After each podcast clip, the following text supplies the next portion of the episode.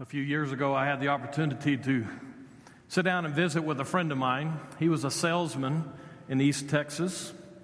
And the events of the week were such that he sought me out on a Sunday and he said, Let's talk for a few minutes. And so he pulled me aside and we began to talk, and he began to recount for me one of the experiences that he had had that week. Because he was a salesman, he was out driving around in the countryside, going from one town to the next, and he he came across the sight that seized his attention, so he pulled over onto the side of the road. And as he watched what was happening, it became obvious that there was about to be a great collision. What he had seen as he was driving was a tractor trailer, semi 18 wheeler, whichever those terms you prefer, had been going across one of those small town um, farm and market roads and was going to cross a railroad track and the hump of the crossing was too high for his trailer. And so once he got across, the trailer high centered and was stuck on the railroad tracks. So he stopped and he was watching as those guys began to try to work that thing off of the tracks. And then he noticed coming down the tracks was a train. I used to say everybody loves to see a train wreck. But after that discussion, I decided that uh, that's not the case. If you own that particular trailer and truck, you didn't want to see a train wreck that day. But that's in fact what happened. My friend sat and he watched the whole thing happen. You can see this, by the way. I'm not sure if it's exactly the same one. I don't think it's the same one, but it's in the same set of railroad tracks, not too far from where that happened. If you YouTube it from Nome, Texas in 2013. Don't do that while we're in the worship service, but. Uh, When a force of significant size comes against a trailer trapped on a railroad tracks, there are definite impacts and fallouts that occur because of that. Let me take the same scenario and push it into a little different application. The scenario now is actually uh, that it involves a young boy, a mid, uh, excuse me, a elementary school boy, and an automobile. A friend of mine, his name is Cade. He's in uh, high school now. But uh, Cade was one of those kids that you just love. His heart was great, but he was always into stuff. And he went to the church where I was pastoring, and I was involved with a Wednesday night children's program. And uh, I got to know Cade there, and Cade was always in trouble. I mean, he was just always pushing the boundaries, but his heart was pure. He was just all boy. And I loved him from the first time I started dealing with him. And uh, I got a call one night, several years ago now, that said that Cade had been uh, involved in an accident.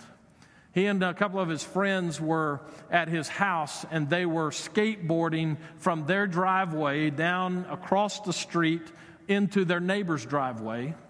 And everything was going well with that, and they were having a great time until, as Cade went down that driveway into the street, there was a teenage boy who had just gotten his license and he was coming down the street and he hit Cade, and we weren't sure Cade was going to live through the night. As a matter of fact, they had to airlift him to Houston. I got the phone call and jumped in the car and went and spent nearly the whole night in Houston in the critical care unit of one of those downtown hospitals, and it was a horrible situation. It allowed me and his father to go back into the medical exam room in CCU where he was, and um, it just didn't even seem like the same kid when a car hits a human body, it does incredible damage. What happens when worship and anger collide? We can get on YouTube and we can see what happens when a train hits a stranded truck. And we can imagine and we can even go to places and see what happens when a vehicle hits a kid. But when worship and anger collide, the fallout is not much different than those others. It is a terrible kind of collision. Or so Jesus seems to say in Matthew 5. If you have your Bibles, turn with me to Matthew chapter 5. And in this next step into the Sermon on the Mount, Jesus now begins to take us a little further, a little deeper into the lessons of last week. If you happen to have been here last week, or maybe you listened to it online or you saw it on TV, uh, you'll find that uh, last week was a little uncomfortable for those of us who are recovering angerholics. Jesus does not cut us a whole lot of slack. He starts off fine. We, we, we actually feel like we're doing okay. When he begins in Matthew chapter 5 verse 21, you have heard that it was said to those of old, you shall not murder, and whoever murders will be liable to judgment. We're all pretty good with that. We think, okay, Jesus, great sermon, keep it up. But Jesus is on the loose here. And when Jesus is on the loose in his teachings, you can be sure that he's going to get right down next to where we live our everyday lives. So Jesus not content to leave it at that external righteousness where you just do the right things or don't do the wrong things. He dives in and says in verse 22 But I say to you that everyone who is angry with his brother will be liable to judgment, and whoever insults his brother will be liable to the council, and whoever says, You fool, will be liable to the hell of fire. And as we saw last week, Jesus uses that passage to kind of set right in next to us and say to us, it is not okay to have unchecked anger issues in your life.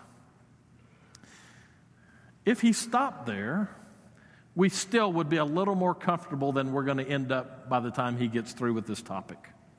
Because today we step another, another, we take another step with him as he opens up the door for us in a little different way. Verse uh, 23 says, So if you are offering your gift at the altar and there remember that your brother has something against you, leave your gift there before the altar and go. First be reconciled to your brother and then come and offer your gift. Come to terms quickly with your accuser while you are going with him to court, lest your accuser hand you over to the judge and the judge to the guard and you be put in prison. Two big truths jump off of this lesson for us today, I think. Here's the first one Jesus calls us to live with an acute awareness of how our behavior impacts other people. Let me say that again because it's a mouthful.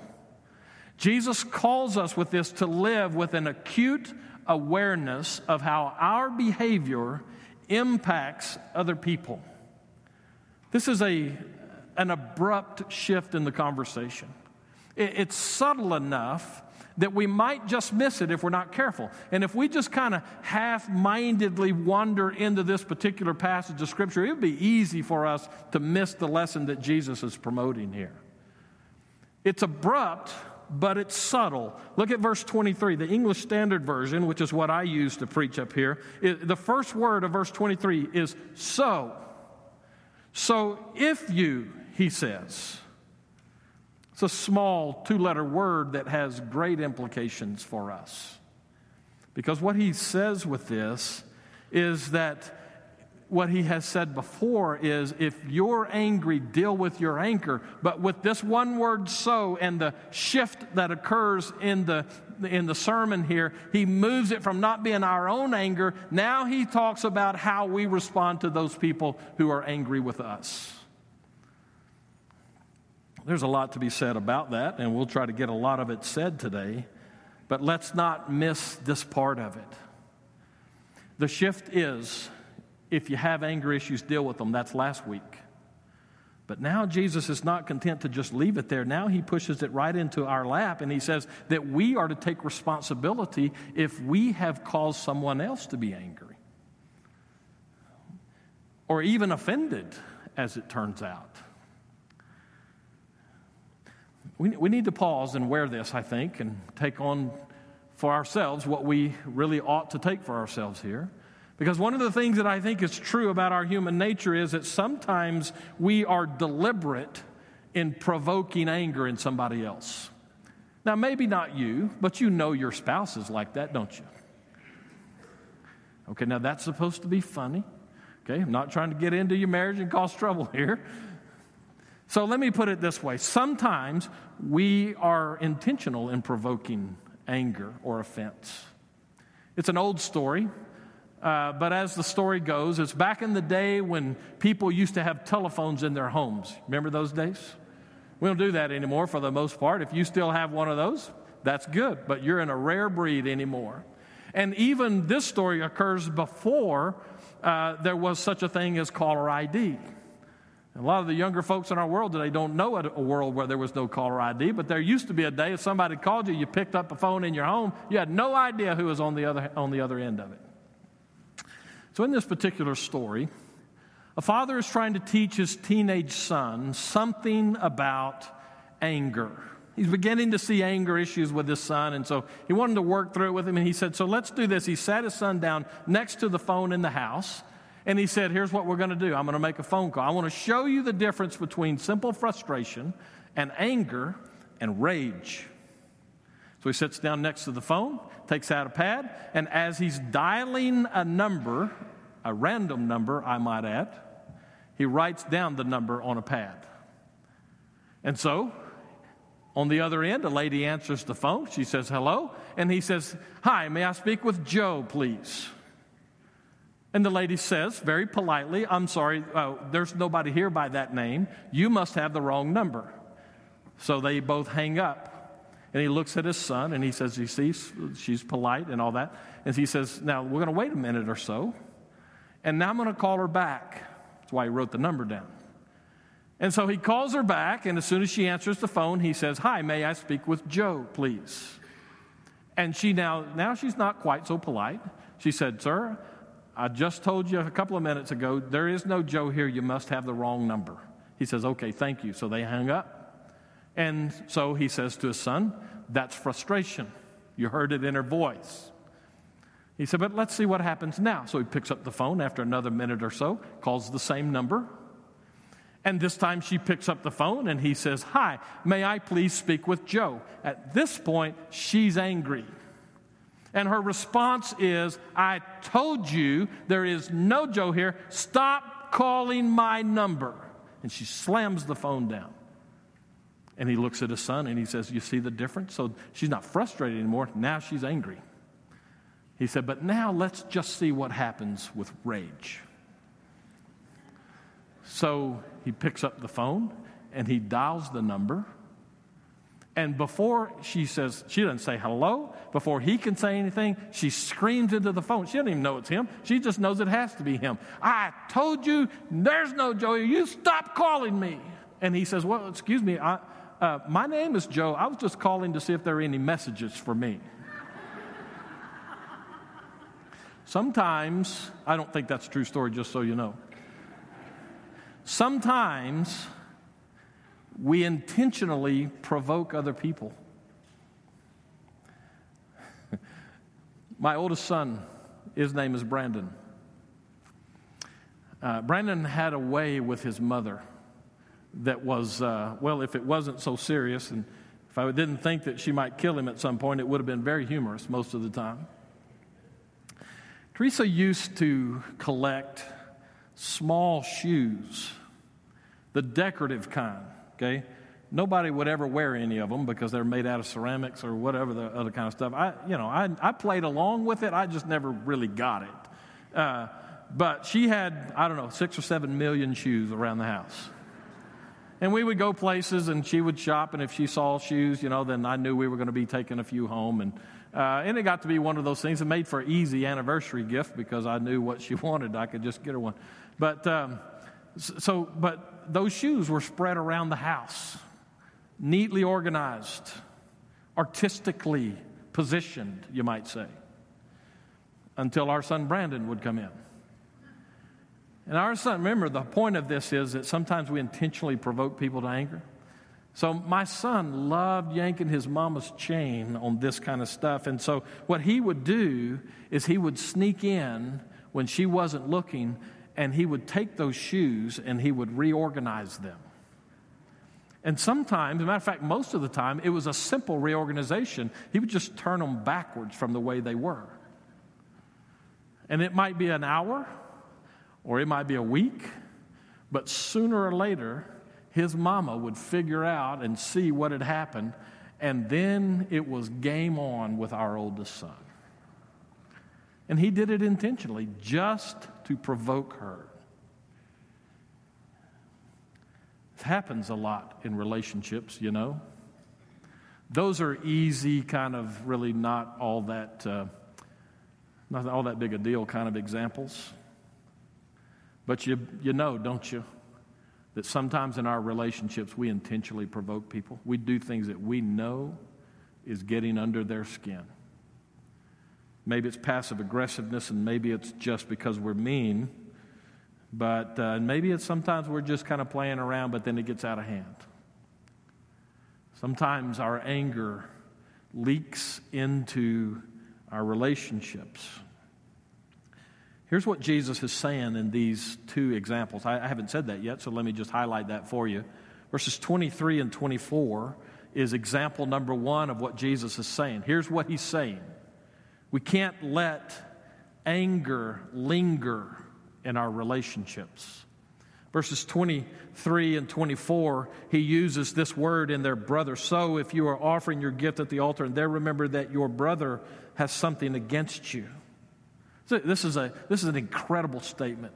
Uh, for those people sitting on that hillside, they would have heard this and it would have just resonated for them because they, Jesus is talking about the sacrificial system. And when he's talking about going uh, and, and your gift being left at the altar here, that's something that occurred only in Jerusalem, only at the temple. And most of these guys in that northern part of Palestine would have only gone to, to, to worship like that maybe once, twice, max three times a year. And so Jesus makes this statement to them that just has to just bounce off of their ears out there on the side of that hill. Jesus says, when you're offering your gift at the altar and you remember, not that you have something against your brother, that was last week. Now he says, and you, and you realize and you remember that your brother has something against you. So this first example occurs inside the church. The second one, verses 25 and 26, he uses the word adversary in one translation, accuser in this one. Come to terms quickly with your accuser while you're going with him to court, lest he hand you over to the judge and the judge to the guard and you be put in prison. And so, what Jesus does is he uses both of these things to capture the whole life of the follower of him whether it's somebody in the church or somebody outside of the church, whether you're guilty or not. Guilty in the second example, maybe, maybe not in the first one. The point that Jesus drives home is you cannot let anger linger in your relationships. In fact, what he really says is you need to take drastic steps to get that taken care of, to fix it that round trip, 100 miles or more, definitely more than 100 miles round trip for that worship interruption was ludicrous. Those guys, in order to go and do a sacrifice at the temple, their gift at the altar, they would have had to gone all the way down to Jerusalem. They go through this entire purification ritual that included a bath, and includes changing clothes, and they get wait in line. And by the time he, the picture is they finally get to the front of the line, and your brother is something against you, and you remember that, just leave everything and go back up north and get it all fixed. It's drastic activity, Jesus is saying. And with that, he is driving the point home for us. It is not acceptable for us who are children of God to allow anger to linger in our relationships. The reason he says that is tied up in what he's already said is our purpose and our position in Christ. We are to be salt, we are to be light, as we've said in terms of this particular series, we are to be brilliant reflectors of Jesus Christ into a society. And so now Jesus is just kind of doubling down on part of society. We as a society love to be angry with each other. And it's not where we can just say, well, you know, you did it to me, so I let it go. Our society doesn't do that. It's not forgive and forget, it's forgive and forget and always remember. It's not about, you know, two wrongs make a right. No, I don't want to be right. I want to be ahead. That's our society. And so, this idea of not letting relationships stay ruptured is not acceptable for Jesus or for his disciples. As one commentator said, I wonder how many churches would be empty today if we took this directive seriously. If we came to church to do our worship and we remembered something was wrong, said, I can't stay today, I got to go deal with somebody who's upset with me. We don't tend to do that. We tend to let it slide and let it ride. So let me highlight a couple of those things for us and we'll be done. I think one of the reasons that we let it slide and let it ride is because we've grown comfortable with not fixing broken relationships. I heard a preacher say one time, he was in the midst of a, of a bit of an encounter, a dust up, a flare up, if you will. And the preacher looked to the other person who was extremely upset and wanting the pastor to be upset as well. And he looked at that person and he said to them, Listen, if somebody has to be upset here, better you than me. Now, cut me, um, him a little bit of slack. That's kind of natural for us, isn't it? It's okay if somebody else is upset. I just, you know, I, I, I adopt that deal that says, I, I just, well, it's like like one family used to say, you're just going to have to get glad in the same pants you got mad in. That's the way of our world. And if we're not careful, that becomes the way of our churches. That get glad in the same pants you got mad in, you know what that communicates to somebody? It communicates, I'm not changing, so if this is going to get right, you're going to have to be the one to change which, by the way, falls right back into that pattern of sinful behavior we talked about last week, which is that idea of control that I will be in control, I'll call the shots, it'll be my way or it'll be no way at all. That's sin. And we often push that off on somebody else and say, if somebody's got to change in this, it's going to have to be you because I didn't do anything wrong. Jesus is not concerned with fault here, he's concerned with repair here. The reason that's important for us, let me give you a quick couple of reasons that I think we should care about this. It's good for you to get this fixed. If you're at odds with someone, especially somebody in church, it's good for you to get it fixed. A lot of people live with these ruptured relationships, whether it's an immediate family that's the family that can't get along, that just yells and fights, and, or they yell and fight silently, so they just kind of go to their separate corners in the home and never talk, and they just share a house together, not a life together. That's no way to live. Jesus offers a life that is, is a restoration of the relationship problems. We go back to the Garden of Eden and that first sin ruptured the relationship between man and God. It also ruptured the relationship between man and wife. And we've been repeating that ever since. So if you're here today, and you have a ruptured relationship in your family, fix it. Well, you don't understand, preacher. If you just knew what so and so did to me, you know what? Jesus doesn't go into all of that. He says, here's the standard fix it it's good for you to fix it. But not only is it good for you, it's good for them. It's good for the other person too.